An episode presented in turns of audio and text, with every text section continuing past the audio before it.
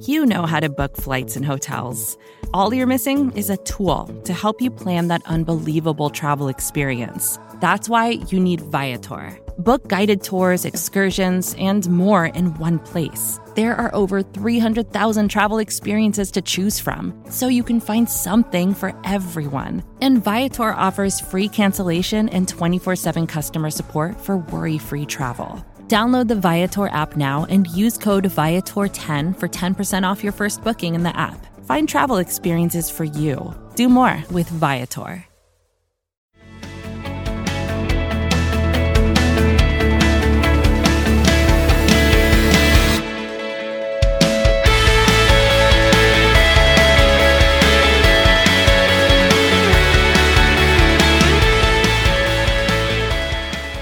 Hey, everybody, welcome to your post Bears reporting as eligible.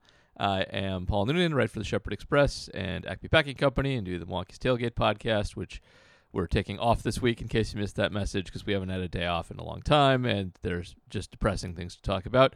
Um, really quick before I introduce JR, though, I did want to mention, since we won't get a chance to this week, Andy Haynes got fired today. And I just wanted to mention I said on the podcast that Andy Haynes would probably get fired, and uh, I was the the correct one there. So take, taking a quick victory lap uh, at Andy Haynes' expense, but uh, you know, I can't believe you, you're taking victory laps that don't involve the Packers beating the Bears. It feels like that's such a brand thing for you, and you're, you've started even before we get to the football. That's incredible. Incredible. we'll, we'll, we'll get we'll get to the Bears, but uh, uh, why, why don't you why don't you introduce yourself over there in Tosa? Yes, I'm JR Radcliffe, trending sports reporter for the Milwaukee Journal Sentinel. It's just the two of us this week. We think Matt might Last show time- up. We'll see. Yeah, we really Matub is such a wild card. He's so you never actually know. Last time last time we thought it was going to be the two of us and then he claimed he was left in the Zoom waiting room and couldn't couldn't get in for some reason. So uh, even though we got no notification of it, but uh, We're watching this time. We're carefully watching this time. yeah, we do not want uh, we do not want to leave him locked out yet again. Yeah, I don't want to uh, leave him hanging. I think everybody had kid problems this week. My kids were sick. They were home today. Having kids home while you're trying to work is the worst, as we all know, uh, if you have kids during COVID. So, um, yeah, I'm glad that they're asleep and I'm in my basement. That is the best thing that's happened in many days, other than beating the Bears, which the Packers did. So, They um, did indeed. I I also had kid problems in that I was at an apple orchard during most of this game. I That was at a pumpkin patch during most of this it's the same thing. I bet we both did corn mazes. We did. We did. I did do a corn maze. The- Yes. I will. It, kudos to this pumpkin patch. They did have beer. It was Abbey Farms in Illinois, and they make their own um, Abbey style beers, so like doubles and triples and stuff. And we got a bottle of the double before we went into the corn maze, and that made the corn maze a lot better. Uh, honestly, Yeah, corn I mazes imagine. aren't that fun if you don't have beer, and they're much more fun with beer. I would love to do a corn maze with beer. I did not have beer at this particular corn maze, but I did. I, I did have a good time. This was uh, Elegant Farmer out in Mukwonago. Oh, I love the Elegant Farmer. yeah, I highly recommend it. I I am not an well. I mean, let's be honest. I don't like anything that doesn't involve my computer, TV, sports being in my house. I'm extremely lame. I'm probably not even a good father, and I am definitely not definitely not a good husband. But uh, uh, th- this is something we do every year, and it's cool. It's cool. It's it's a really nice spot. Mhm. The apple selection wasn't great, but that's the time of year we went. So uh, it's it, they got they got good apple picking. Got a few other things here and there. You know, the the hayride thing going on. It, it's a good time. It really is a good, Yeah. good thing for Did you take the train? No, no, no. We've not done that. We've taken the train one time, independent of the uh, apple orchard, apple orchard scene. But uh, I, I personally have never been on the train. Makes sense. The one thing I do hate about uh, fall family fun apple slash pumpkin places is that they do seem designed to have as many bees follow you around as possible. Oh, this place actually has beehives on the that- campus. They're everywhere. E- e- even more so there, but just the combination of like donuts covered in powdered sugar and sticky apple cider and caramel covered apples means that there are literally bees just everywhere. And I don't care for that, but whatever, it's fine. Especially when you have children, most of whom are under the age of like eight, Yes. running around collecting these apples. Exactly. Anyway, though, um, fortunately, um, the condensed version exists, and uh, I got. Yes. I, have watched this game twice now, partially because I wanted to check on a few things, and partially because the Packers only had seven possessions in the whole game, so It was really easy to watch twice, which is insane. It really, it really is wild. It's And their, one of their pace is so slow. I'm. Uh, like I'm glad they're good and the five and one and winning, but I would I would like it if they moved just a little faster. It uh, it, it really kind of shortens things to an absurd extent, extent a lot of the time. All right, so the first question is an easy one. Why? What's going on there? Why are they so slow? Is because the line is, you know, that's that's sort of just like li- living up to the line. Apply, you know, you would think having having a run game that clicks with this passing game that you theoretically would assume is very good because Aaron Rodgers is in charge of it. You would think that would meet, make for a pretty good pretty good pace. But uh, but what's the deal? What do you think? there's a lot of factors that go into making them slow. It's like a big collaboration of things. That first of which is we know Aaron likes to take his time between plays and get everybody in the right spot and make sure that um, you know he's diagnosed everything properly. We know he likes to take the, the play clock down to zero, uh, often a little you know a little past zero even, and so that's that's factor one.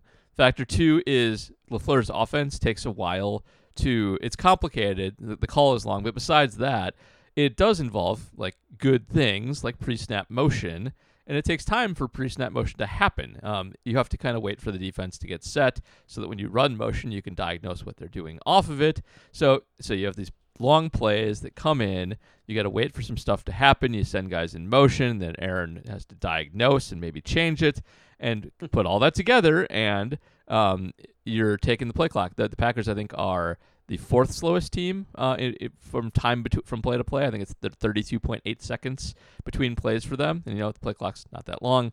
And then they do run the ball. Um, they're not stupid about running. The situation neutral wise, they're pretty good. They they pass as much as they should, but you know they're not afraid to run the ball. They run the ball quite a bit. They're I think 20 something, 22nd um, in uh, pass percentage, meaning they run the ball the you know 10th most in the league and that drains the clock. Um, and you know we see them do it pretty effectively. You know, Aaron Jones and, and AJ Dillon had a pretty good game here. And when they get, they also had leads in pretty much every game, so they're going to grind the clock down. So running and milking the clock, and slow passing and milking the clock, and put it all together, and you've got a team that is just not going to generate a lot of possessions every game. And then if you run into the Bears, who you know are afraid of their quarterback and also going to try and run the ball just to not throw interceptions and look stupid, it just makes for a very very short game with not a lot going on. Yeah, I guess then the next question is if you think they have the tempo in them. I realize that might be predicated on having a fully healthy receiving corps, which they don't have right now, and a couple guys that maybe have uh, regressed is probably the wrong word, but are you know aren't as factors as big of factors as they were last year.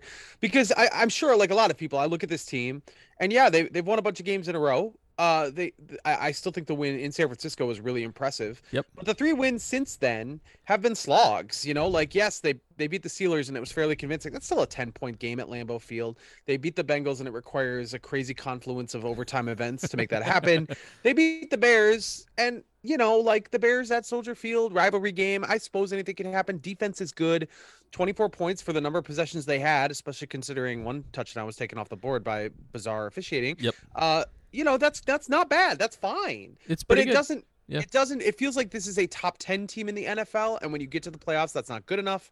I at five and one, knowing that there are more teams making the playoffs than ever before, a losing team, a losing record or 500 record, probably going to make it. I do think this Packers team is going to win three or four more games at least, so I think they're safely in. But uh, it doesn't feel like they're a top, you know, more than maybe a top 10 team in the NFL. So do you think they have that gear and they're just not showing it or that they, they just aren't quite ready for it? Maybe because David Bakhtiari hasn't been back. Like what what do you what do you envision going forward?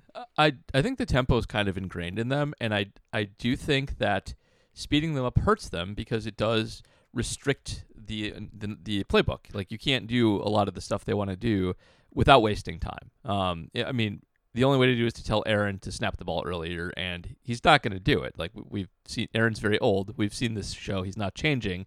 So to go faster, to run tempo, I think they have to kind of cut down on the number of plays they run, and uh, or cut down on, on, the types of plays. So the playbook shrinks. A lot more shotgun, a lot less under center play action, a lot less motion. Um, and I think we've seen that happen a couple times and burn them.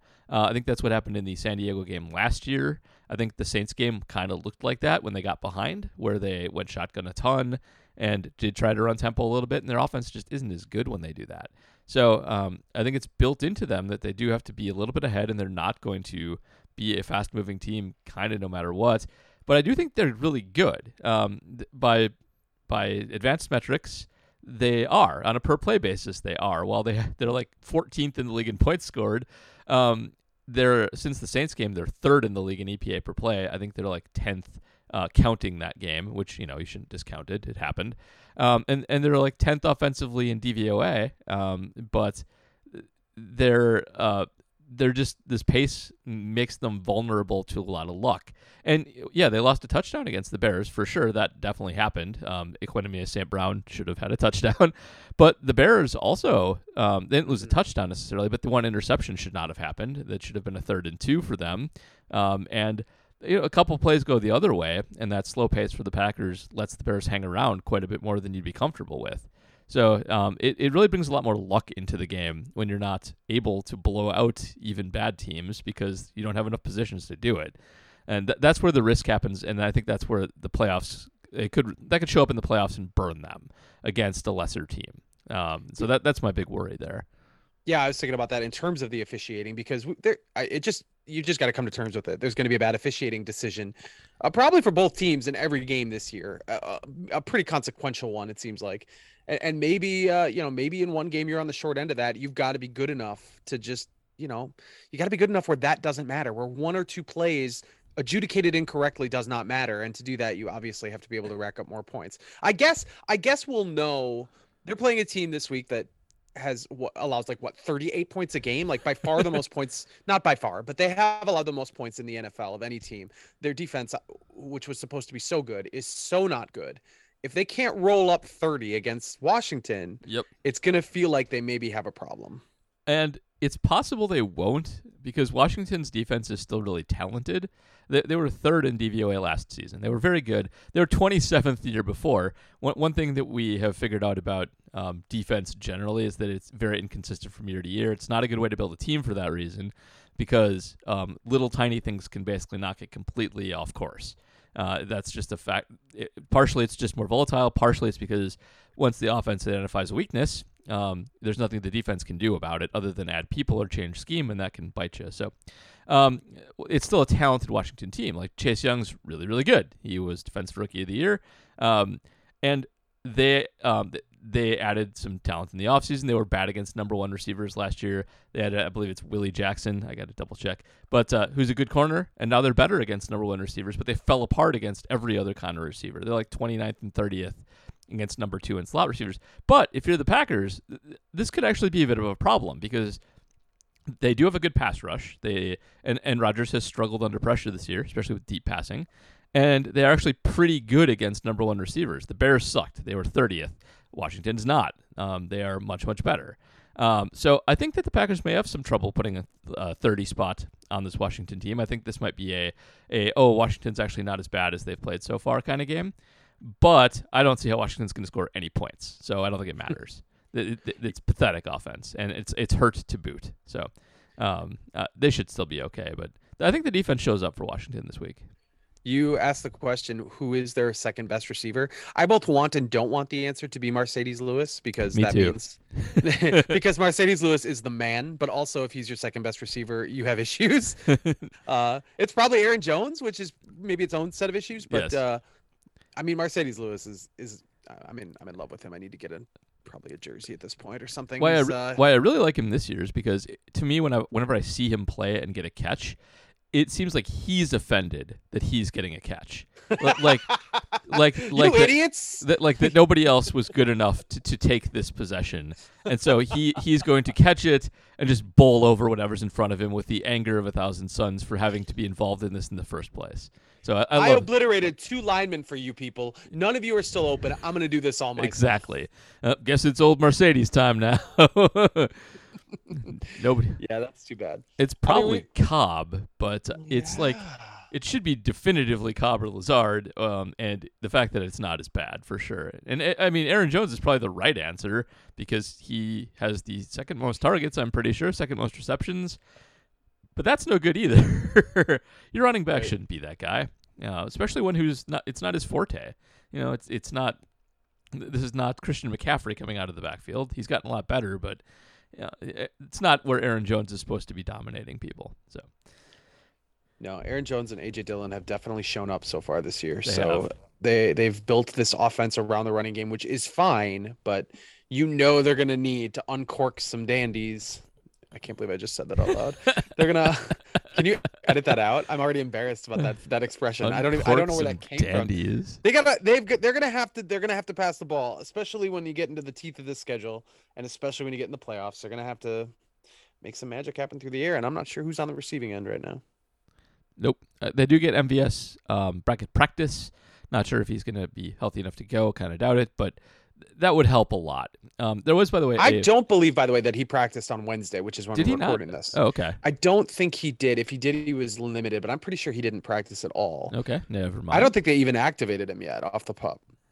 I may be right. He was supposed to be, but you oh, you're He right. was. He's not activated. So you Yeah, yeah, and he still might be, but I uh, I doubt it. If you're eligible to be activated and you're not on day one, that's usually off the pup off the not pup list, but the uh, IR. off the IR. Um, yeah, that's not a good sign. No, no, it is not. Okay. Well, that's no good. David Bakhtiari was back though. That's good. That's excellent. Um, and that that will help the running game too. Uh, th- their passing or their their pass blocking's been pretty good regardless. They've done a very nice job, but um, Bakhtiari also gives them a lot more flexibility and like he really will help um, Jones and Dillon even more than they they've been helped so far. Their run blocking has not been great, and uh, if they give those guys a couple more holes, and the offense will really start to take off. So I'm looking forward to having Bach back. Uh, Yeah, we'll see how how. I mean, Elgton Jenkins wasn't wasn't great in his first game back. I mean, he was you know whatever fine, but like certainly not at all pro level. And uh, so you wonder if there's going to be a learning curve. Obviously, Elgton Jenkins was not out nearly as long as David Bakhtiari has been. So I, I'd be curious if he's actually active for the game against Washington. Seems like maybe they would want to wait that extra week at the very least, but yeah, but what do I know? It's already it's already been you know ten months. So Indeed, there's no reason to rush anybody back for this game either. They should, i- i if they want to give people a week off, that's fine. If they want to give them like a preseason game, also not a bad idea to to ease people back into things. I think you might kind of see that with a few guys, um, but uh, should not be a threat. And after this, they really have a gauntlet of of very tough opponents where they'll need people as healthy as they can be. Yeah. So uh, we've got uh, Packers kind of some news today with Whitney Mercilus signing. I want to talk about that, but I don't want to get too far away from this Bears game. Uh, I'm curious your thought. The, Justin Fields, we Packers now have seen him for a full game here. What what did you think? Because uh, I, I I I mean I still I've still got really high expectations for where that career goes, Yep. and I, I mean why wouldn't I? It's it's there's definitely a you know rookie season. There's going to be a learning curve, and I, I think he's going to be pretty special. But um, I don't know. What what do you think now that you've seen him in action? Uh, uh, it made me even madder at the way the Bears' offense runs. But uh, so he, he played a bad game, but he showed you, I think, what he can do um, a couple times, uh, and where you really should be using him as a mobile quarterback. He had scrambles, but he had no designed runs, um, which is something the Bears have been consistent with the whole season. Yeah. What are they doing? Don't Why don't they give him the ball, man? they really want to run the the Matt Nagy offense, and they're not making any.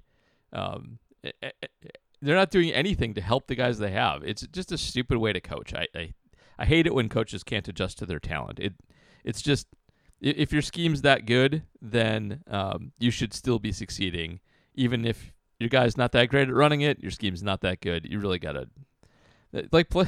This is not rocket science. I mean, uh, he was great in college, and he, he was able to use his mobility and his speed and um, a pretty accurate arm to buy time and hit receivers.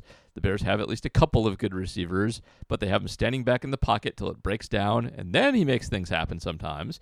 And he, he threw some nice passes when he had time. It's not like he was bad across the board. Um, you know, we've seen quarterbacks every once in a while who just can't hit the broadside of a barn, and this was not that.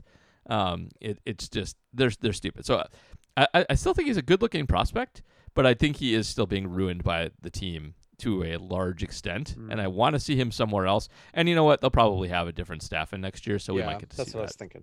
Yeah, I was thinking the Matt Nagy issue is is short term. He'd probably struggle no matter who the coach is this year. So uh, get out of your system and then learn from someone else. Uh, I, I also think his day is better if he doesn't make the mistake of simply not throwing that ball to Darnell Savage in the end zone. You know, like that. The, the mistake there is not looking for the flag. Yep. When when Kenny Clark so obviously jumped offside. it's just an embarrassing miss by the referees, and you know not not seeing that flag and being willing to uncork a ball that anybody could catch that's that is a mistake that's on him but if that doesn't happen you know, there's a chance that drive ends in a score Yep. and a, a totally different ball game at that point. Yeah, it's pretty likely they get a field goal at least. And to the Packers' credit, you know, they took over on the 20 and they came right down and punched it in. So Yes. um, it's not like they got a short field or anything. And uh, I don't know if it would have changed the game too much if the Bears do get a field goal there. It's still pretty likely the Packers score on that drive. But, um, you know, it changes the game in more ways than one. And it take, takes more time. It reduces possessions again. And um, it was, you know, while you can you can blame him for that that mistake, it's a pretty savvy play uh, um, to actually get people to jump and then take the deep shot. You know, we see guys check down a lot on those too and not take full advantage when we're not watching Rodgers. And um, it should have worked for him because the Packers were definitely offsides on the play. I would I would have been beside myself if I were um, him and the Bears coaching staff on that one. Yeah, that's a that's a tough, tough miss. They they made up for it by taking away a touchdown They did. because of a phantom offensive pass interference penalty, but whatever. That's uh that's that's, that's tough. Uh it, Khalil Herbert, I did you know, I'm not gonna pretend like I know anything about that guy Same. coming into this game. Uh he's not bad. He's pretty good. he ran really well. He looked very good in that game. Um, and I also, I'm like you, but you know what I like is I like running backs who don't cost a lot of money to sign. he's perfect for you. He is perfect for me, and I like anybody who lets me talk about David Montgomery as being a bad draft pick. And Khalil Herbert was really good. Good in the passing game, ran with power, cut back very well, um, punched in a nice touchdown. Just really a, a very, very solid game from a rookie. Goes to show you, of course, you can get good running back production pretty much anywhere. The Bears just did it. He's their third stringer, and uh, I Montgomery has had good games this year, so it's not like it's the best Bear performance of the year from running back. It's not, but you know it was on par with anything that anybody above him has done so far this year, and behind it, a bad offensive line. So uh, kudos to that kid, and I hope he has a long, successful career, and I get to talk about him all the time. Um, by the way, did have a higher um, RAS than Montgomery coming out of college, so not great, but still a slightly better athlete too. we uh, we have to talk about the moment of the game, which is Aaron Rodgers expressing his his certain his uh his viewpoints.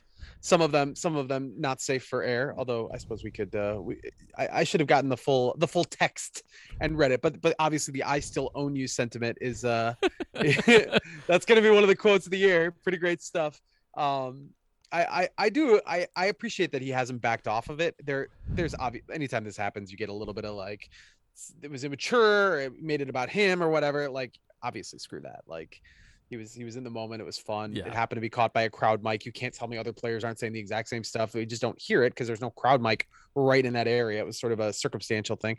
And uh and I love it. I, I don't quite know on the Pat McAfee show why he needed to spiral that into a long take about woke culture that I guess I didn't even completely understand. Yeah, Uh, but Nope. but I like that he's like, look, I you know, first of all, you know, it wasn't personal or anything. It's just you know, in the moment. And second of all, scoreboard like track record. I mean, i- am I wrong? That's the best thing is seeing the teammates like he ain't wrong. E- Even Yep. even Even- Cole even- Kmet. even the God Bears. bless Cole Yep. Kmet. Uh, who who Cole Kmet's gonna he's gonna turn into a nice player too. Uh, you know, he's like, yeah, he's not totally wrong. Yeah. I love that. Absolutely great. It was great. Um, it it it's kind of a weird one. Like I was I was trying to imagine just myself in the scenario of what I would say in that scenario, getting double bird flipped by by people at an opposing Multiple stadium. people. Yeah. Yeah. Um, and I don't think I would come up with "I still own you." Maybe I would. Um, but uh, whatever. It, it works. It's good. By the way, um, at Acme Packing Company, we have shirts, uh, and they're beautiful. So um, if you are looking for an "I still own you" shirt, uh, I should mention it. Ours is officially licensed by the National Football League Players Association. So it actually has a an Aaron Rodgers graphic with number twelve on it on the front and his signature. Wow. Yeah, we did good work there. Nice I didn't know you had that kind of pull. yeah, I, same here, but we do. So, so That's awesome. Yes, if you want the official, um, uh, we still, I still own you shirt. We got that over there. Go check it out. The official Yeah. I still own you shirt. Yes. That's fantastic. Yeah, what a moment. What a what a great moment. A good good uh one more notch in this rivalry. Uh as as Aaron Rodgers said on the Pat McAfee show. They were they were eight down in this rivalry when Brett Favre took over and now they're quite a bit up. They really Or- or are. ma- I don't I don't know if they're eight up and or they I don't quite remember what the numbers are, but they were not ahead and now they're very much comfortably ahead. Yes. It's, pretty great stuff. the Bears really have been just a dumpster fire too. They they really need to completely clean house. Uh, and and like we should make fun of them a little bit for threatening to move to Arlington Heights as well, um, because it. uh, So Soldier Field's not easy to get to. It's one of those things like everybody imagines a downtown stadium as just um, you know people in the city can just kind of amble over or take the train or whatever, and that's the case with Wrigley and with whatever the hell Comiskey is called these days. I believe it's still guaranteed rate. Um, but Soldier Field's not by public transportation. Um, it is a pain to get to. It's hard to drive to from anywhere, and so like it, it also doesn't help any businesses. I, I know we always talk about when people build new stadiums that the economic impact is overstated, but for the city stadiums, like Wrigley in particular, it does help the neighborhood be a thing. Like the bars there and the restaurants and hotels derive It a lot weird. of revenue off there. There's nothing by Soldier Field. It's by the museum. It's weird. Yeah. Paul. You it's it's quiet. If you walk around that building and there's not a game going on, it is dead quiet. You feel like you're almost on an island surrounded by traffic, you know, a major highway that you can see right from the side of the building. Yep, which you kind But- of are. It's it's bizarre. It's like being at a park and ride. Yeah.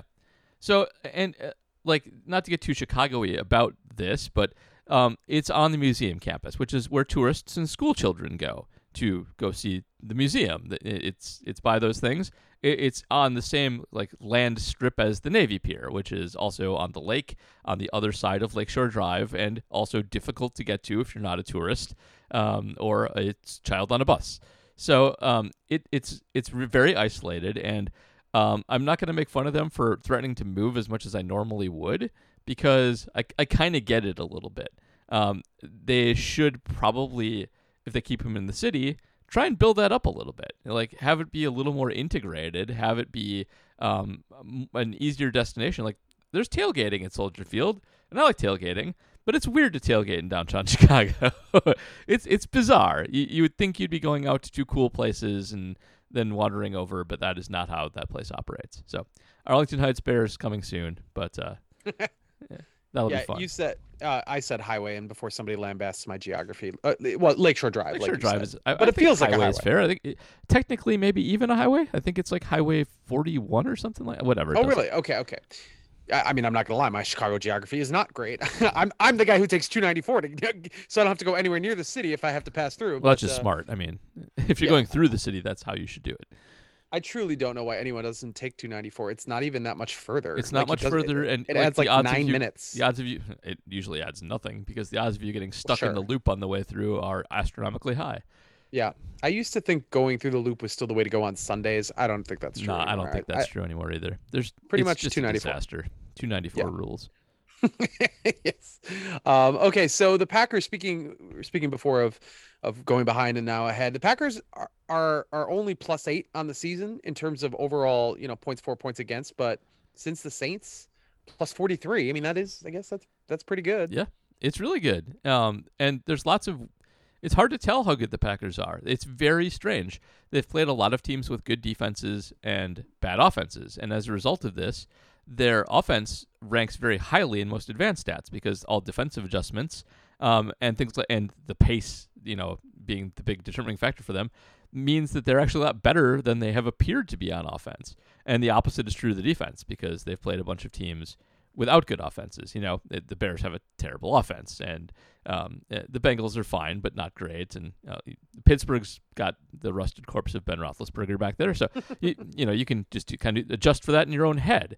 So um, the defense has looked pretty good, but they really haven't been tested. They will be soon, not this week, but soon. Uh, And the, the offense has been tested more than we kind of maybe think, and its uh, really very good performance has been disguised by pace and by uh, incomplete teams that have um, good defenses but bad offenses. So, um, uh, and th- then they have that plus eight, but also plus forty three. It depends on how much you count the Saints game. I. I I don't really know what to think of them, and I think um, starting with the Cardinals in two weeks, I think we'll learn exactly what we're looking at if we've got a contender or if we've got kind of a pretender so far. But all that said, this these last few weeks have made me actually very optimistic on the Packers. Um, and I think if you start to see comps to 2010, that that might be appropriate because uh, the only difference being they didn't really weather the storm well early in 20 in 2010. They had to kind of get healthy late and rally late and sneak into the playoffs to win the Super Bowl. Um, this time they've uh, they've managed to win their games when they've been hurt, when you know no MVS and no Elgton Jenkins and no David Bakhtiari and no Jaire Alexander and no Za'Darius Smith, if they start to get all these guys back later and they keep up this level of efficiency and that defense has two awesome corners with a now solid pass rush with Kenny Clark playing outside and De'Vondre Campbell anchoring the middle, like it's easy to see how this looks like a dominant team that is a legit Super Bowl contender. So I think they get that. Um, I'm not sure they're that right now, but I think they do get that if they actually get healthy.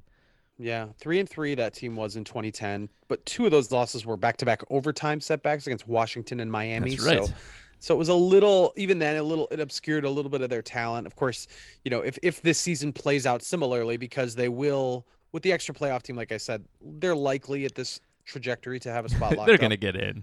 yeah they're gonna get in. so so then you you it's the the mumbo jumbo about well did it benefit them to have to like fight for their lives for the last two weeks of the regular Yep. season you Oh, know by like the way, you gotta deal with all that. per that. Football Outsiders, they have the hardest remaining schedule of any team. Um, yeah However, uh, of all the teams in the top five, it's all the NFC North. So it's not like they're at a disadvantage against anybody else in the division who also all play a brutal schedule. So they'll, they'll win the division. They might just not Right. look great doing it. but we're not even talking like who cares about the NFC North like really True. I mean they're they're gonna win the NFC North and even if they if they don't win the NFC North it's it's already a letdown but they're they're gonna win it that's not what people care about anymore Yeah, you know Aaron right. Rodgers days are theoretically numbered so Yep. I, I would be concerned about that schedule but you, you know guys get hurt teams teams go in the tank uh, who, who knows? The packers i think have a better chance of of getting better well i mean obviously you never know what injuries are gonna but but right now they're missing their best player at a number of positions. Uh, they have a better chance of getting better for the last month of the season. If alexander and smith can come back than, Yep. than getting worse i would think injury wise Agreed. uh so we did mention the refs. We, uh, they spotted the ball on they there, there's footage uh, going around about them spot there was a play where they spotted the ball i think the bears were on offense they were. it wasn't on the hash it It was- was like a good was it was it even like half a yard off the hash I would say it was a full yard Oh outside of the hashes. Uh, and uh, I mentioned I, I, I mentioned this to, to Matt on APC Slack earlier. Um, that like there's there are bad refereeing mistakes that are like being slow on a snap judgment or you know not seeing a very nuanced call on the line. Even the even the terrible call on Equanimeous's touchdown where they ruled him um, that he didn't come down inbound. Well, forget about the OPI for a second. Like they actually went and overturned themselves on that. And I get like in real time, it's hard to see like when you have the ball and where your feet are and if they're both in. I get all that. But spotting the ball wrong is just a whole new level of bad. And this refereeing crew made a whole bunch of mistakes that are kind of like that, where it's just like careless. Um, you know, not spur of the moment, like I'm a little sleepy or whatever, but like I'm just not paying attention to the basic rules of football kind of things. Um, it was bizarre. The other big one was the AJ Dillon um, first down Yes. run. You remember when huge that happened? benefit I huge think- benefit to the packers everyone thought he was way short Even the and they s- gave him the announcers. first down yeah the announcers came back and like, I guess they're giving him a first down on that. yeah Fans are uh, booing. Um, it, just insane. He was nowhere close. And I know that the the line's not official on TV, but they were well back of the orange marker on the sideline, and AJ Dillon did not gain a single inch on that play. Um, just lots of bad in this game. Lots of very, very sloppy bad. I, I I would love to hear the story of what the officials for this game were doing the night before, because it, it seems like they maybe had a, a varsity blues style night out before the football game kind of thing. wow that's uh that's yes that's quite the condemnation. Um i don't know man. It was it was weird but like i said there's there's weirdness now. It's just the game's either too fast or the officials aren't good. It doesn't matter which. You're gonna get a bizarre call that's for you and probably a bizarre call that's against you at least once a game so you've just got to be better you've just got to be better you've got to be more than one possession better than than most teams and they're Yep. going to be there's going to be times that's unavoidable you know when they play the cardinals they're not going to be two possessions better than the arizona cardinals but you got to you got to be just clicking on all cylinders as, as much as you can be um, Absolutely. Vacations can be tricky. You already know how to book flights and hotels, but now the only thing you're missing is, you know, the actual travel experience. Because is it really a vacation if you're just sitting around like you would at home? You need a tool to get the most out of your time away. That's where Viator steps in. You can book guided tours, activities, excursions, and more in one place to make your trip truly unforgettable. Viator has over 300,000 travel experiences to choose from. Everything from simple tours to extreme adventures and all the niche, interesting stuff in between. So you can plan something that everyone you're traveling with will enjoy. Real traveler reviews give the inside scoop from people who already been on the experiences you're considering, so you can plan with confidence. Free cancellation helps you plan for the unexpected. And 24 7 customer support means you can travel worry free. Download the Viator app now and use code Viator10 for 10% off your first booking in the app. Find travel experiences for you. Do more with Viator. So the Packers signed Whitney Mercilus, or at least we're led to believe that's where this is headed. Um, he's interesting. He's 31 years old. He's been with the Houston Texans his whole career. He's got he's second on all the defensive career lists that JJ Watt is first on. Yes, he is. Uh, he uh, they they brought in Lovie Smith this year, so they went from a three four to a four three. That moved Whitney Mercilus from an outside linebacker to an edge rusher, defensive end. I mean, he's always been an edge rusher, but defensive end. And that wasn't really pro- that's not a fit for him. So he ends up he started I think two games this year and then has been off the bench. Uh, he's still got three sacks this year. It sounds like those are kind of just none of those are necessarily on Mercilus and more on the other guys on the line. But more importantly, he's he's been effective for a long time. I'd be worried because last year we started to see a pretty good decline with him. Yeah. And and so that does lead me to believe that there might not be left in the tank. It also tells me that Preston Smith probably isn't going to play definitely this week and maybe more. So that's a that's unfortunate, but um, I'd be interested. He's certainly a name guy. He's a guy that everybody's heard of. Has never been to the Pro Bowl, which surprised me. Never That been is chosen for Pro Bowl. surprising.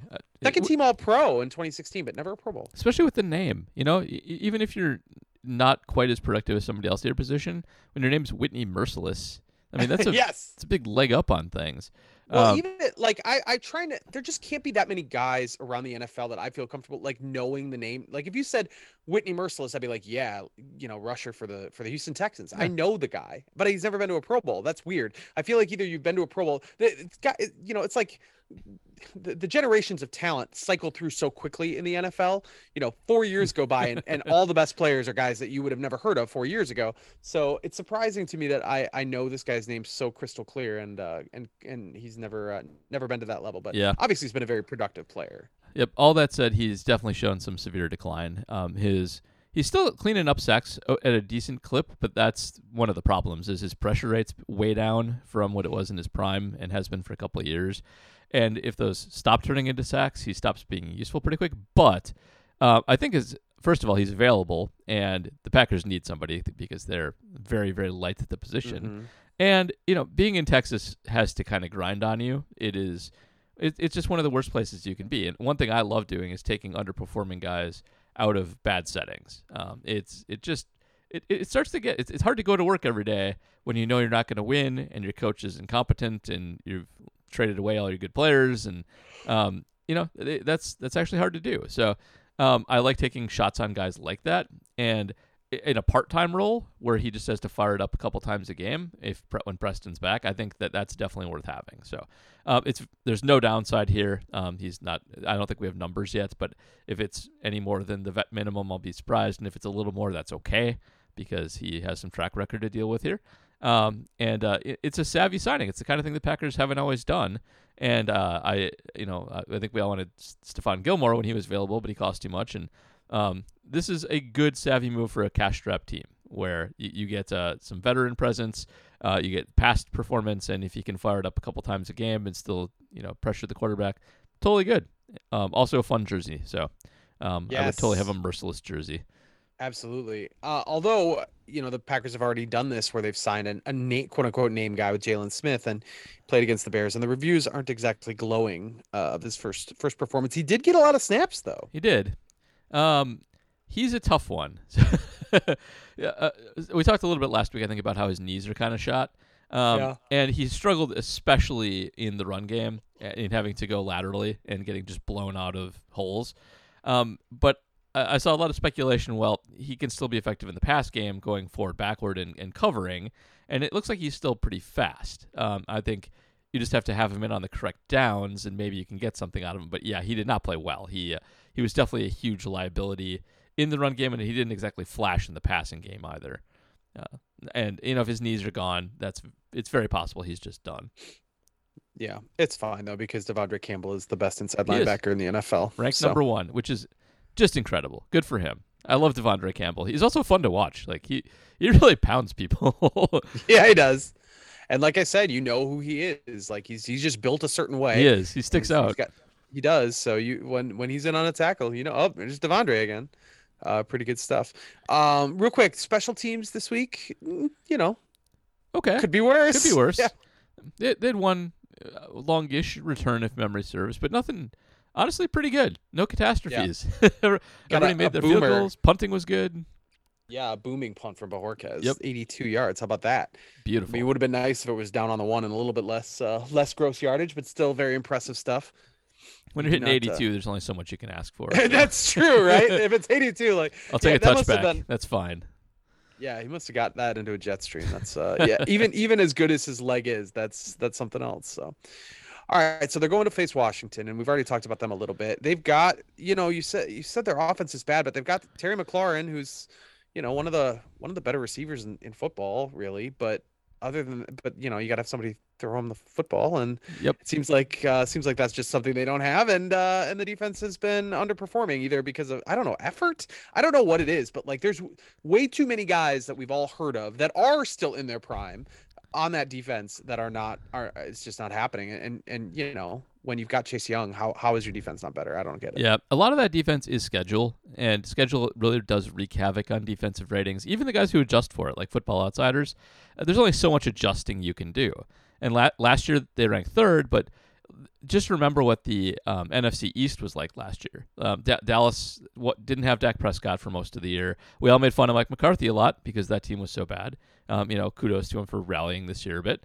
The Eagles, uh, we all thought Carson Wentz's brain was broken. He got sacked on 12% of his dropbacks, um, and they were awful. And then the Giants are always terrible. And it, like literally one of the worst divisions in the history of football. The Washington wanted at seven and nine with no offense to speak of, and that's why their defense looked good. This year they've played the Bills already, who have one of the best offenses in football. The Chiefs, who probably have the best offense in football. The Chargers, who are you know an up and coming like great looking team for the most part. Dropped a couple recently, but and now they'll get the Packers. So their schedule's just much much more difficult so far, and that'll make your defense look bad in a hurry, especially if you can expose some weaknesses underneath. And their uh, cornerbacks, after their number one cornerback, just aren't that good.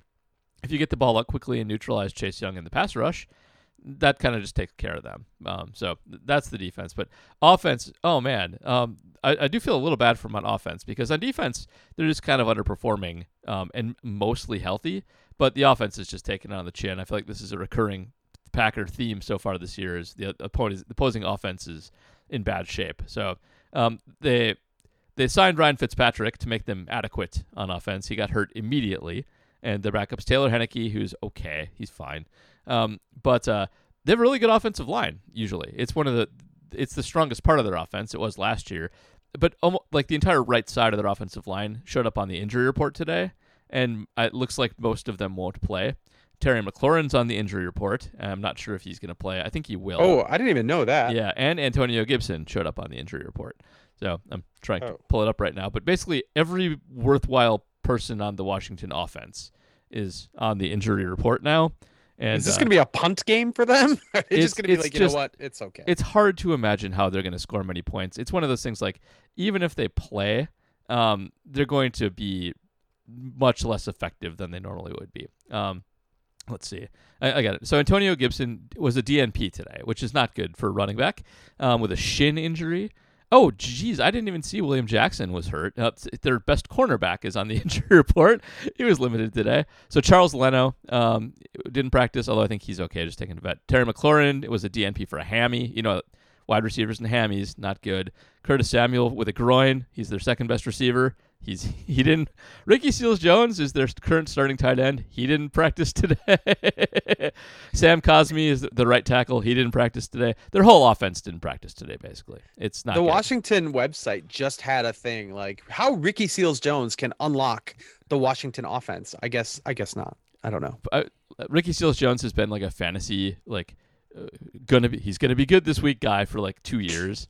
Yeah. And, and this was, I think, this was going to be the week until he showed up on the injury report. So Oofda. Okay, Yeah. so I'm gonna steal from your mini pod lane then, and uh, okay, it's it's pretty obvious the Packers should win this game. It's at home. Washington has no players. They don't even have a mascot. What uh what is the path though for the for the the Packers to lose this game?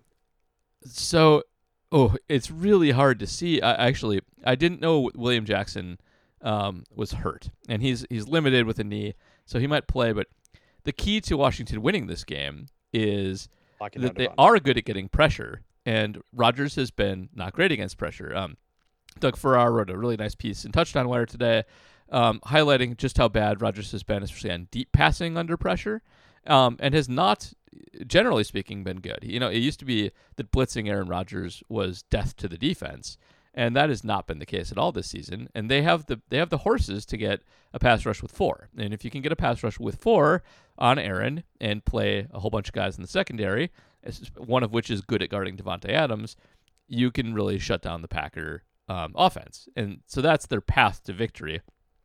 You still have to score points though, and um, without anybody worthwhile playing on the offense, I just don't know how they're going to score anything. I think it would take freak special teams play or something along those lines to actually win this game.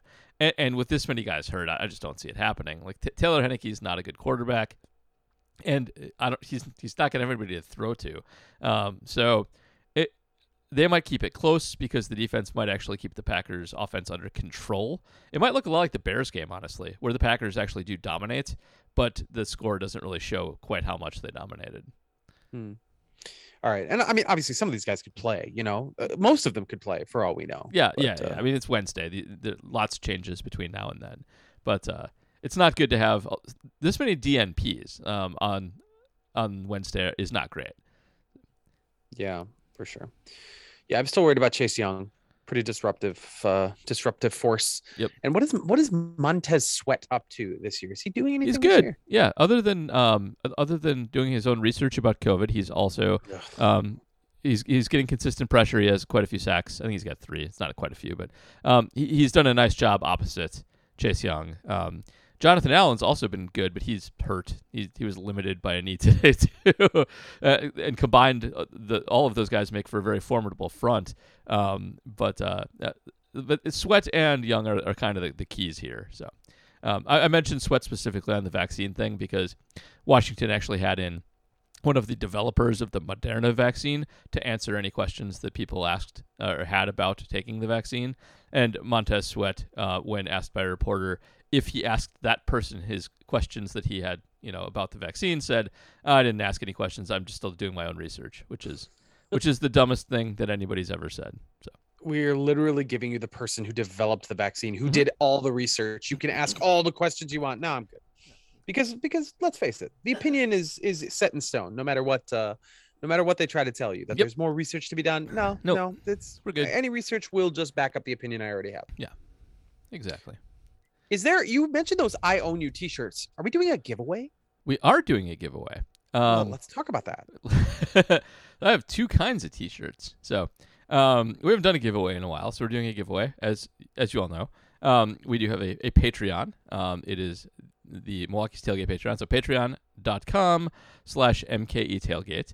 And um, if uh, I have to look at my date that I set, but uh, if you join at the $5 level at, uh, by the beginning of November, um, you'll be entered to win either one of the aforementioned I Own You t shirts. I have two of them from Acme Packing Company. Uh, I have two Reporting as Eligible t shirts, and I have a Reporting as Eligible hoodie. I believe they're all navy on the Reporting as Eligible ones. I don't know what color the. Uh, I, I believe the I Own You t shirts are green. I got to go look up again. I'll post a picture of them on the show page if anybody wants to see, or you can go over to Acme Packing Company um, and just locate the post about them. And by the way, I should mention if you do buy one and don't win one, um, all proceeds for that do go to charity. We are keeping our charity that we picked last year when we did the uh, Dorks Value Only Analytics t shirt to support math and science education. So, um, I love that. yes, as when a I. charity, when charity is a troll Yeah. job, I, I do love that. But anyway, Um, head on. Can I just take? oh, go ahead. Go ahead. No, you no. Finish your uh, thought. head on over to the to our Patreon, and uh, if you're already there, if you're already signed up, again, thank you.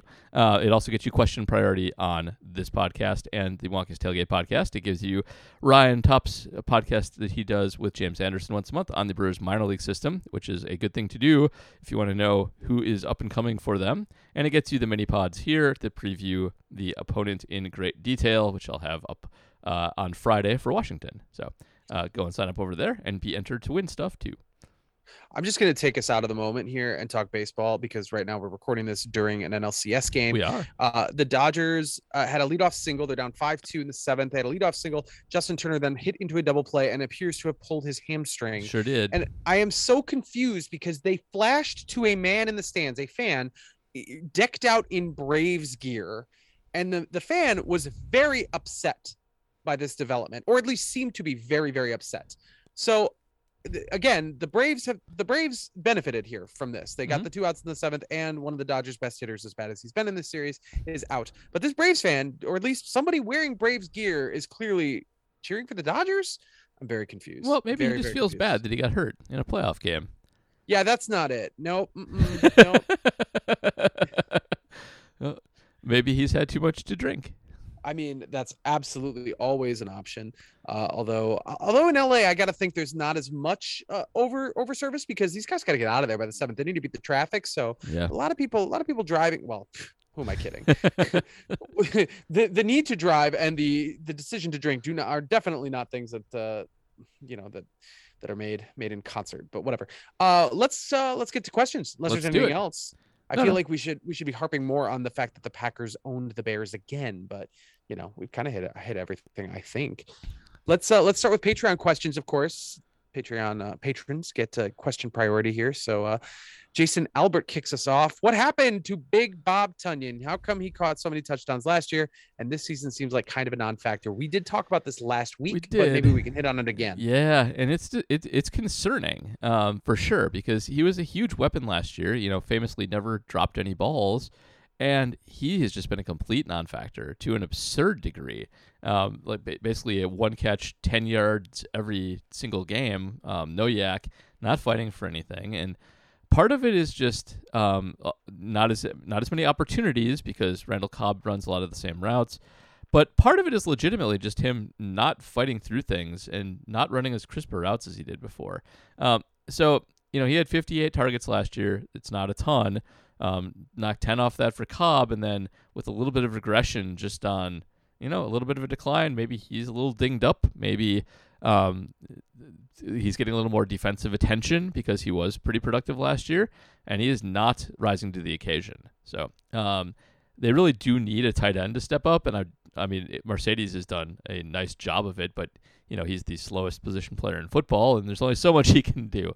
So um, Bob's really just regressed to the mean a little bit, plus some outside stuff, and uh, they need somebody to fill that role because it can't just be Davante all the time. It's going to be a problem at some point.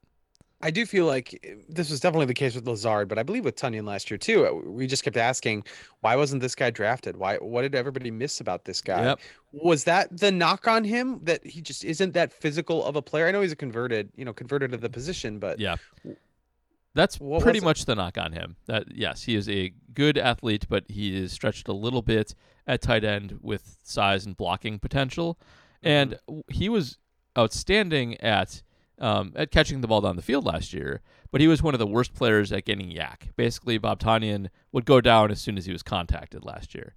So, um, and, and you know that's one of those things where it didn't matter last year because he gained so many yards before he was contacted anyway. But it's a symptom of his lack of physicality, and I do think Hmm. teams figured out if they bully him a little bit, they can really knock him off his game.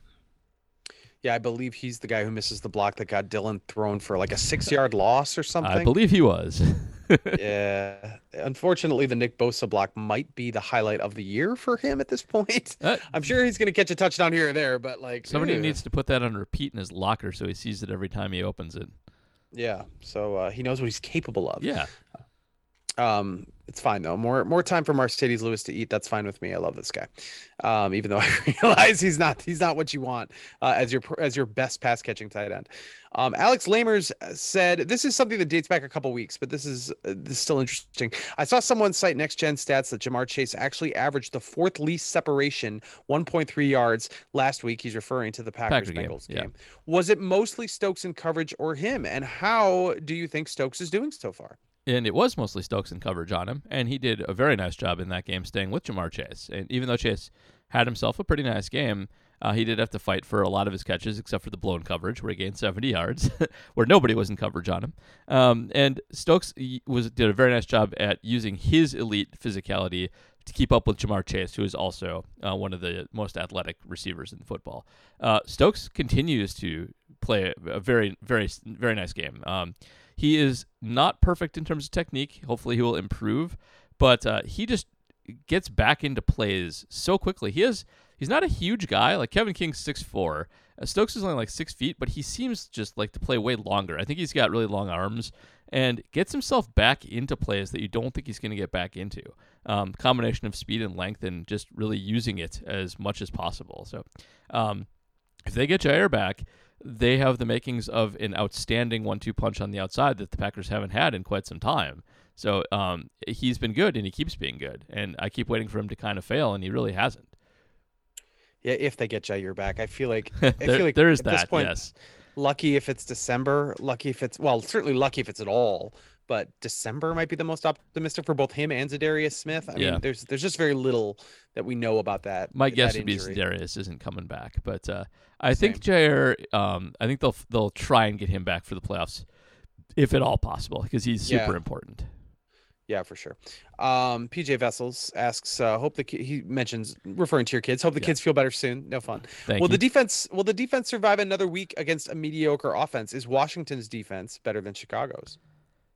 um, so No. The answer is no. It is not better than Chicago's. It's not at all, not even close. So um, Chicago's defense has shown up against some halfway decent teams, um, and Washington's defense has shown up against absolutely nobody. So yeah, um, w- I don't, Washington is talented, but Chicago's defense is better. Khalil Mack is still outstanding. We saw that um, last week. Akiem Hicks is still outstanding. Yeah, There's a lot of guys who are very good on that defense, um, and Washington has just not put it together, and they're going to be hurt. Um, and the the Packer defense will be fine. Um, it, even if everybody I mentioned on the DNP practice list this week plays, they're going to be um, they- they're still not a great offense, even though they have a couple weapons, and they're going to be slowed by injury. And Eric Stokes can at least limit Terry McLaurin enough. Antonio Gibson is he's fine, but uh, you know if they run the ball 30 times, that's a win for the Packers as long as they're not winning by a lot when they do it. So yeah, this will be the defense will look good after this game. I'm pretty confident. My heart was in my stomach standing under an apple tree as I read tweets indicating that Kenny Clark had left the game with an injury early on against the Bears. Uh, they can't. I mean, we could say that they couldn't afford to lose Alexander, maybe even Za'Darius, Smith, but like, if, if especially with, they can't lose Kenny Clark.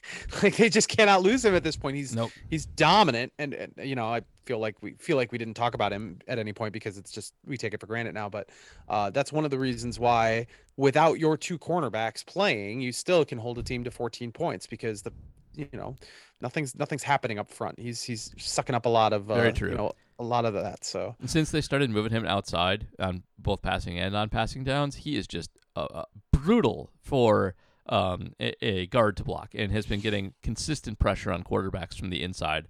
I mean, that's all you can ask from an interior lineman. I mean, he's we know he's one of the best in the league, but it's starting to show up with finishing off quarterbacks much more frequently.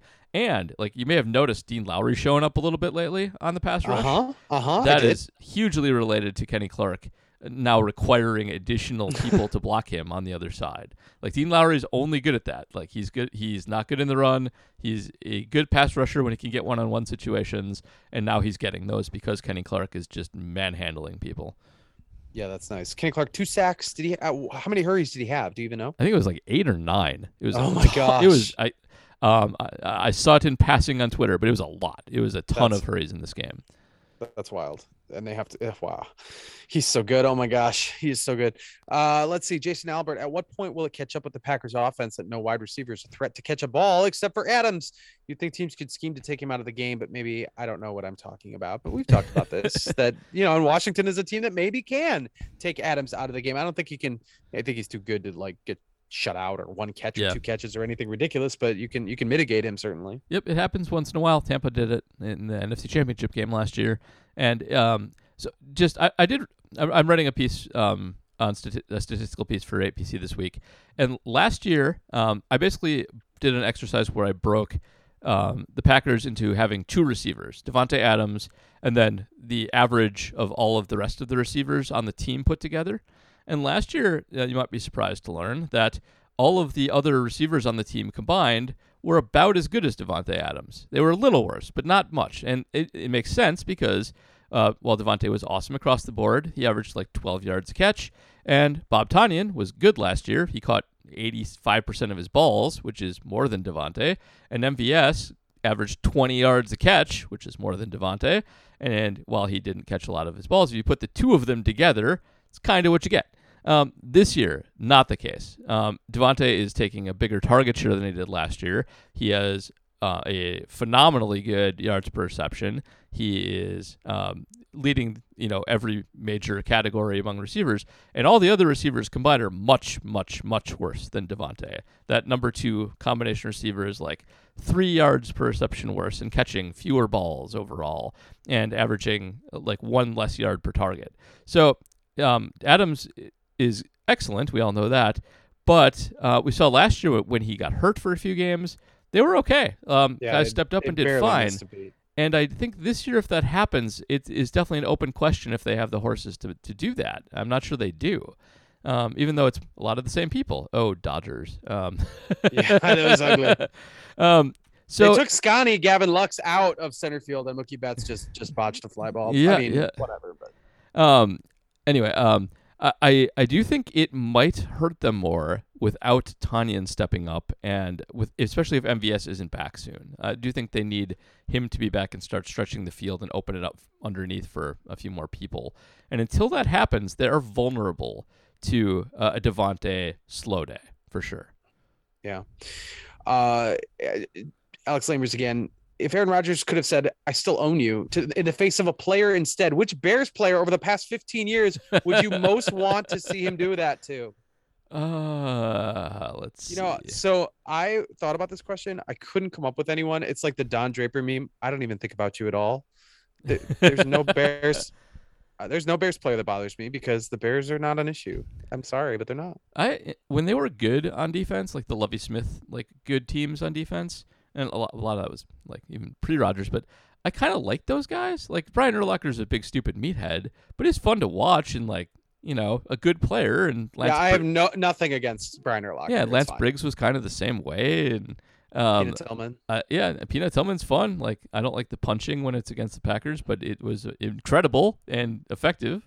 So I I'm not really sure. I guess my answer might be um, I, I think this was a playoff game, uh, an important one. I could be wrong though, but I think Aaron Rodgers threw a pick to Urlacher at one point, and Urlacher was going to return it for a touchdown, and Rodgers just scraped the back of his foot on his first stride Absolutely. and tripped him up. I would have liked Rodgers to pop up and do it to him at that moment after tackling him after an interception. Is that not the NFC Championship I game? in think it was. I was It looking is, for it. is. Because Um, everything changes if Aaron Rodgers doesn't make that tackle. Yes. That tackle was massive. yes, it was. Yeah, I, I could be wrong, but I'm I'm pretty. I'm pretty sure it is. I'm pretty sure it is. Yeah, awesome moment. I guess I would say Shea McClellin because that guy Oh yeah. not not intentionally, but broke broke, broke Rodgers' collarbone at one of those times. So uh so yeah, I I guess that's that's maybe the call. But even on offense, like I'm trying to think of I mean, like nobody nobody in Packers Nation should dislike Jay Cutler. He was a gift. Right. So like if you're looking for the face of that team during these last 15 years, I don't know, they're all kind of non-threatening. I'd rather, you know, save it for Jared Allen or something in Minnesota. Yep. That's the correct answer. Jared Allen in Minnesota. Yeah. All right, I'm gonna look this up to make sure that I'm I'm right. I'm pretty sure you're right. pretty sure that's right. Uh, Brian Polakowski asked, "Who is the worst opponent the Packers will see this year? The Lions or the Washington Football Team?" Also, can you imagine how crazy it would have been watching the 1983 Monday Night Football matchup between Green Bay and Washington with 11 touchdowns, Oh man. six field goals, 48-47 Green Bay win. He said, "I was seven months old. I was a little bit older than that, but not much." Same. And uh, yeah, that was. Is that still the? Is that the? That's the highest scoring game I'm pretty sure in Monday Night history. It is. It's got to be one of the highest scoring in NFL history, actually. It's one of, but not the. Sure. Uh, yeah, highest scoring game in Monday Night Football history. That is not going to happen to the Packers in Washington this time around. Boy, howdy, it is not. And and to answer your question, the Lions are the worst team in football, and I think will continue to be the worst team in football. They've gotten worse every week. Um, they just, by the way, they signed Geronimo Allison today. If you're wondering how things are going in Detroit, Oh no, that's Yeah. so bad. yeah, it is. Um, so it, Washington's got talent. Detroit doesn't have any talent. Washington's got a lot of other problems, uh, front office problems, um, talent problems, um, but they're more talented than the Lions are. And uh, yeah, the Lions are just awful, super awful. Yeah. Feels good to have this division at our fingertips, doesn't it? It is Paul? the gift that keeps on giving. It is just atrocious. Yeah, it really is. All right, let's move to Twitter questions. Easy Narc asks, anyone jealous of that Mike McCarthy offense? no, as stated many times on this pod, the Packer offense is actually doing quite well. It's just really slow. Um, and you know, uh, we made fun of. I've made. I. I shouldn't speak for all of us. I've made fun of Mike quite a bit, and it's nice to see his offense um, humming along nicely there and getting the most out of Dak Prescott, who's a quarterback I like. But I'm not sure that Mike is really the guy driving the bus over in Dallas on offense right now either. So I'm uh, I'm not sure I really want Mike's offense either. what is history going to think? Let's say, worst case scenario, the Dallas Cowboys win the Super Bowl here. What history is going to have to remember Mike McCarthy as one of the all-time great coaches? Oh, you don't win two shoot. Super Bowls with by two different teams too. Um, right? So now we're talking about we're talking about one of the greats in Mike McCarthy. I mean, that's going to be wild. It's it's I don't know what. To, so first of all, I doubt it'll happen because Cowboys. Yeah. Um, Cowboys. and, and just I, I obliquely referenced Kellen Moore, who's their offensive coordinator. He will almost certainly be a head coach next year. Everybody loves Kellen Moore and the offense he runs, which is not Mike's offense. um, uh, uh, the the stat nerds like Ben Baldwin have been uh, the PFF guys too been saying things like, "What is it? What is Mike actually doing over there these days?" Because you know his in-game management's not great, and he's not calling the offense, and he's not a defensive guy. So, um, uh, but I mean, you have to give him credit. They're they're five and one. Their offense is outstanding, and it's not like he hires people. so, so I don't I don't know what history thinks of Mike if the Dallas Cowboys win the Super Bowl. I mean, if he if he gets this Dallas team to a Super Bowl after last year struggling quite a bit, I think he deserves a lot of credit, even if he's not calling every play. Like head coaches don't have to call every play. You have offensive and defensive coordinators for a reason, and you can be the the overall architect of things without being granular in any one area. So, uh, I mean, if if they win it, he's earned a a special place. I think that's fine. so weird. Uh Trevon Diggs. How many th- that's Stefon Diggs' brother. He's a defensive back. And for those who watched uh Hard Knocks, he was kind of one of the stars. He was this adorable, adorable kid. Uh he's got seven interceptions in six games. Seven interceptions. He does, Six games. which does not happen in the modern. NFL. That's impossible. It's impossible. Uh, so that's I don't want to say luck. I think that's great. Good for him. He's having a great year, tremendous year. But uh, that's that's wild. Um, I do I do not trust Dallas. I, I don't trust Green Bay either, but I definitely don't trust if we're talking about the five and one teams. I do not trust Dallas. Uh, Jonathan Deal asks, in honor of spooky season, what horror icon would you associate Aaron Rodgers with, considering he's been haunting and murdering the Lions, Vikings, and especially the Bears for his entire career? Uh, let's see. I mean, Oh, you haven't given this thought. I gave it a little thought. I'm reconsidering a little bit because I didn't. Uh, the the longevity thing didn't hit me until you just read it right now, which you know it makes you want to go for a Jason Freddy answer. But Yes. uh, uh, I I was actually sort of thinking the Babadook, which is reliant on uh, trauma within to create the haunting on the outside. So oh. I think I go with that. That's uh I didn't expect the metaphorical take. Uh I definitely see something like you know, do you know the movie The Grudge? Yes. So what I appreciate about and and that's an American version of a of a movie I think from It's Japan. very Japanese. It- yeah, it- Japanese. yes. So what I appreciate about a Japanese horror, Japanese horror has no real rhyme or reason to it. There's no like overriding moral. There's no real, you know, it's like The Ring, for example. It's it's nonsense, really. It's just horrifying because it makes no sense. It's just horrifying horror.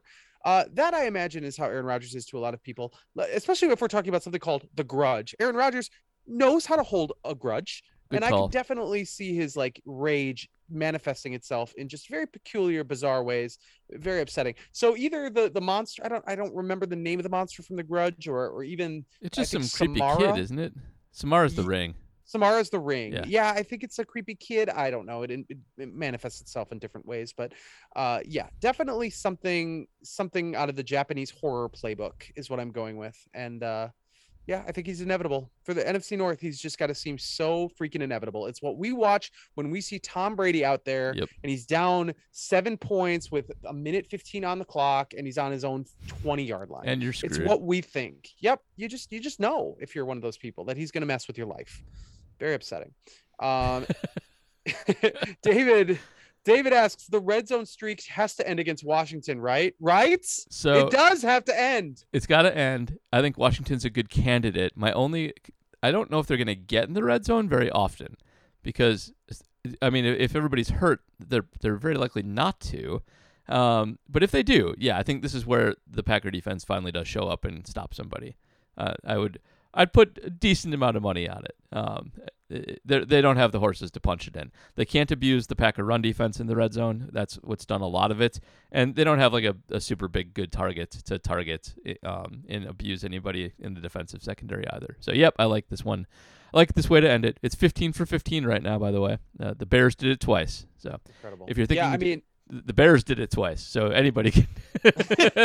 yeah, and I mean that, that's a good to bad thing. The, the good news is the Bears only got into the red zone twice, which comes back to the pace a little bit. The bad news is 15 out of 15. I know you said last week that this is going to even out, that there is a little bit of luck involved, some penalties involved, but like 15 out of 15 is no joke. Yep. Uh, it's it's really really frustrating. And I guess like I was thinking, do you want because in the past they've struggled in the red zone, or I should say struggled between the 20s but but been effective in the red zone. The whole bend but don't break thing has worked for them, including in 2010 when they, you know, went to the Super Bowl. Then in 2011, but um, I, I guess you would rather have this. You would rather have a team that is just overall better because the red zone thing. You figure there, it's easier to make tweaks there than it is to have the personnel to truly be good on defense between the 20s. Yeah.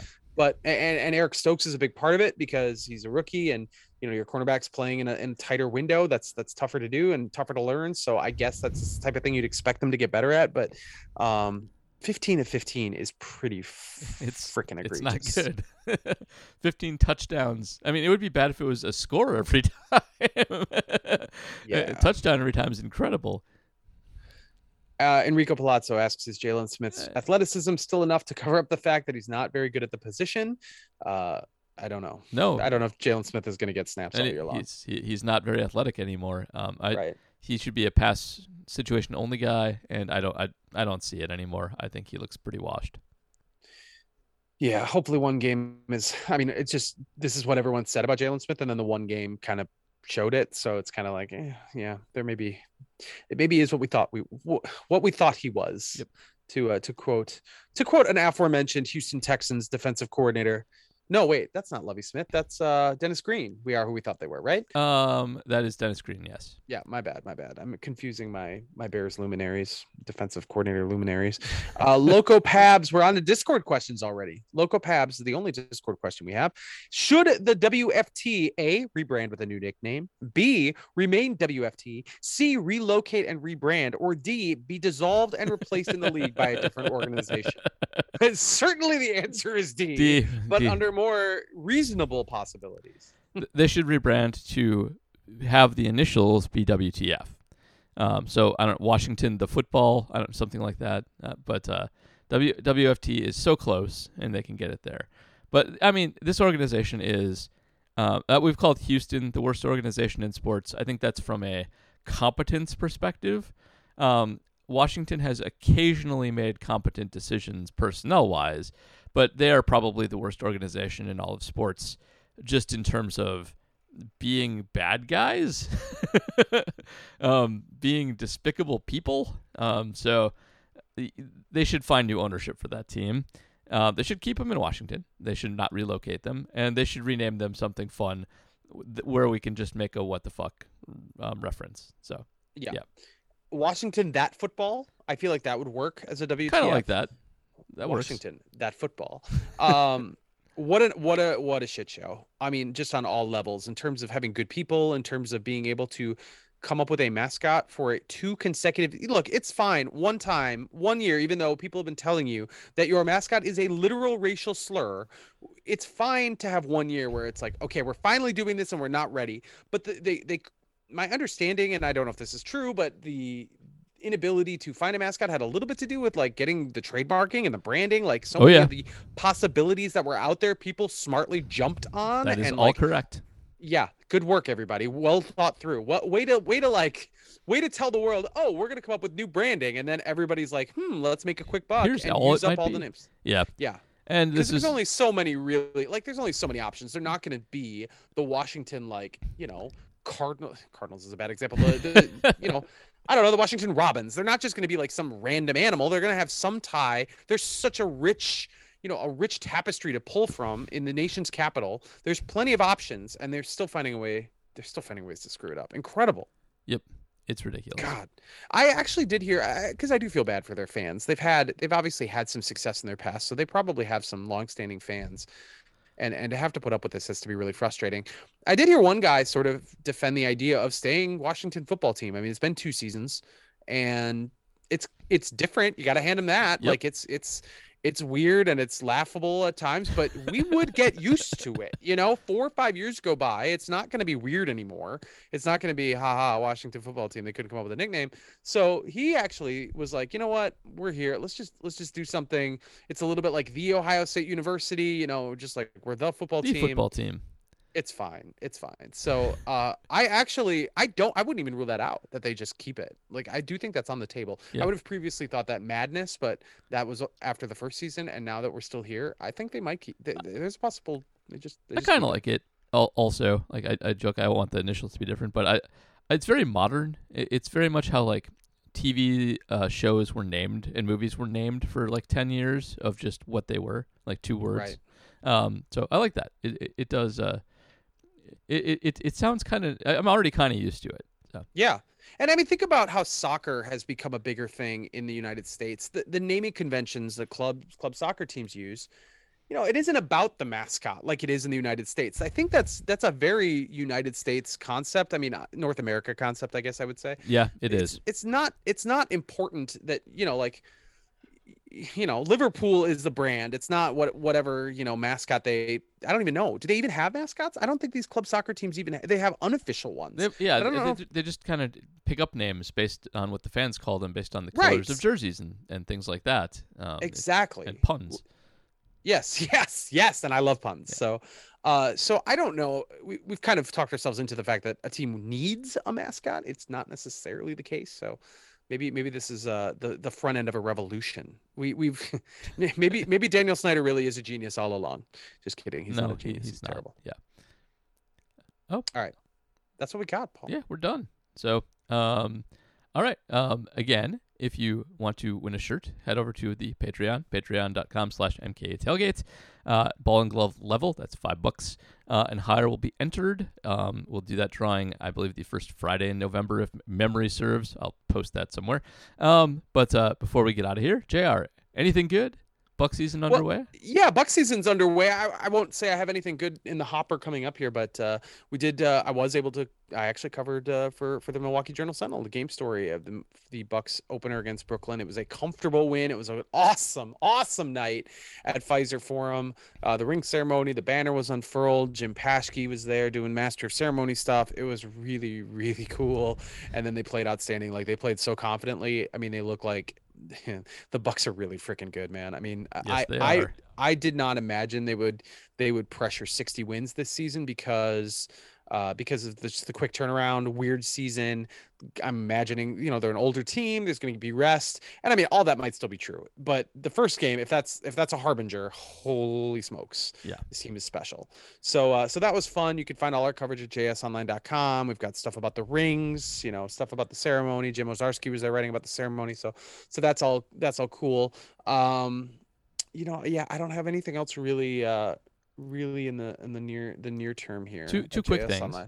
Uh, one, what did you think of the ring? Um, so I feel wrong saying anything bad about it because I, I for, for it's cool. It's cool. I love I love all the Easter eggs. You know, like I think every- it's cool. So I- Yeah, yeah, yeah. I, I- I love all the Easter eggs. That's that's common with rings, where everything has, you know, it, the carat values matter because they they represent four one four or something. Like I like that stuff. That's really cool. Yeah. And and I love the fact that this ring is different and becomes a pendant. Um, in writing about it, uh, and and the design is beautiful, and the people who worked on it, amazing. I, I love that Giannis is the one who came up with the idea to put a QR code in there to pull up a video of their championship run. Like all that stuff is cool. It is it is a little much. Like the, the 360 diamonds on the top for the number of ownership wins feels a little forced and a little weird. I'm guessing it's because they needed a certain, you know, they needed a triple digit number or something to to make that thing look good. To, Yeah. you know, measure that out. So I I gather it. It's it's a little much. At some points, I was kind of like. Okay, the amount of money that's being pumped into this, I'm, I'm not, I swear, I'm not that guy who complains about salaries and how much money franchises are spending on on dumb stuff. I'm not. But at some point, it's just like, oh boy, that's an awful, awful lot going into things, that, rings that you can't even wear. But uh, um, but I mean, obviously, it's cool. I love, I love the the side that looks like Fiserv form. I think is genius. It looks really neat. I love that Bucks in Six is physically on the ring it's so good. That's awesome. That's a great nod to the fans. That's a fan thing, and so that's a nod to the fans, and I really, I really like that. So, uh, so I, I, I do have slightly mixed emotions, but I would say that I mean, it's hard, it's hard to truly dislike something that's that much, you know, designed so specifically for a championship. That's really fun. Yep. All right. Sweet. Uh, I will have a post up on Acme Packing Company tomorrow about um, Davante Adams and what would happen if he disappeared from the team versus last year. Um, I have my recap and forward-looking piece uh, in the Shepherd Express out right now. You can go find that um, either at the Shepherd Express or by popping over to my Twitter where I just tweeted it out. Um, and uh, yeah, we'll have uh, contest up. We're off for the baseball podcast this week. Mini pod on Friday, and uh, that'll do it for us here. So um, enjoy the game. I'm actually going to the game this week, so I will, Woo! I will be That's there. fantastic. Yeah, That's fantastic. haven't been in a Are you while. going to be? Are you going to be carrying a sign that says "I still own you"? It might seem out of place against not the Bears. They but do have that that uh, booth inside with the Coles placards where you can make a sign. So yeah, I'm gonna do that now. delightful, delightful. Let me ask you this before I let you go. What do- you think is the staying power of "I still own you"? Because I have a feeling it's not going to endure because it's so team specific. The way that R E L A X has, or the way that Run the Table became a thing. Yeah, I kind of agree with you. I I, I feel like it's gonna be kind of a a one shot deal. It might resurface when they play the Bears again, and we Mhm. see the highlights over and over again. So. Oh yeah, Uh, I think there'll be like a dip, and then it'll come back, and then we'll never think of it again. yeah. So- I think that's possible too. Or you know, just talking about Bucks and six. That sort of that thing. I think somewhat randomly became a mantra Yeah, I don't I, I as fun as this is right now, I don't know if this will become a mantra, but you know, we may find out. R E L A X kind of uh kind of became a, a surprise, a surprise smash. So I guess I could be wrong. indeed. Um, but I do agree with you on that. So, but that that is all we have. So um, everybody right. enjoy the game this weekend. We'll be back next week.